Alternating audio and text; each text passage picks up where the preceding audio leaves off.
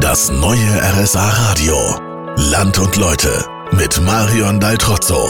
Luxushotel oder liebevoll eingerichtete Ferienwohnung?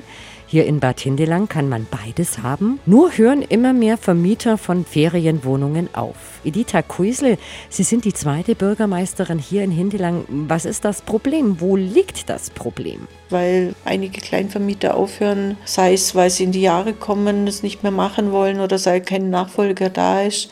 Da müssen wir jetzt gerade schon schauen, wie wir das Niveau halten können. Wenn das uns nicht gelingt, dann müssen wir befürchten, dass einfach weniger Betten da sind, weniger Tourismus in der Tallage da ist und äh, sich die, die Struktur dadurch vielleicht noch äh, verändert oder verschlechtert. Und deshalb gibt es jetzt das Projekt Alpennester. Was haben Sie da vor? Die Idee dahinter ist, dass wir äh, Wohnungen, die im Moment leer stehen, äh, dass wir ein Angebot machen, diese aufzunehmen, auszustatten und wieder dem Fremdenverkehr zur Verfügung zu stellen.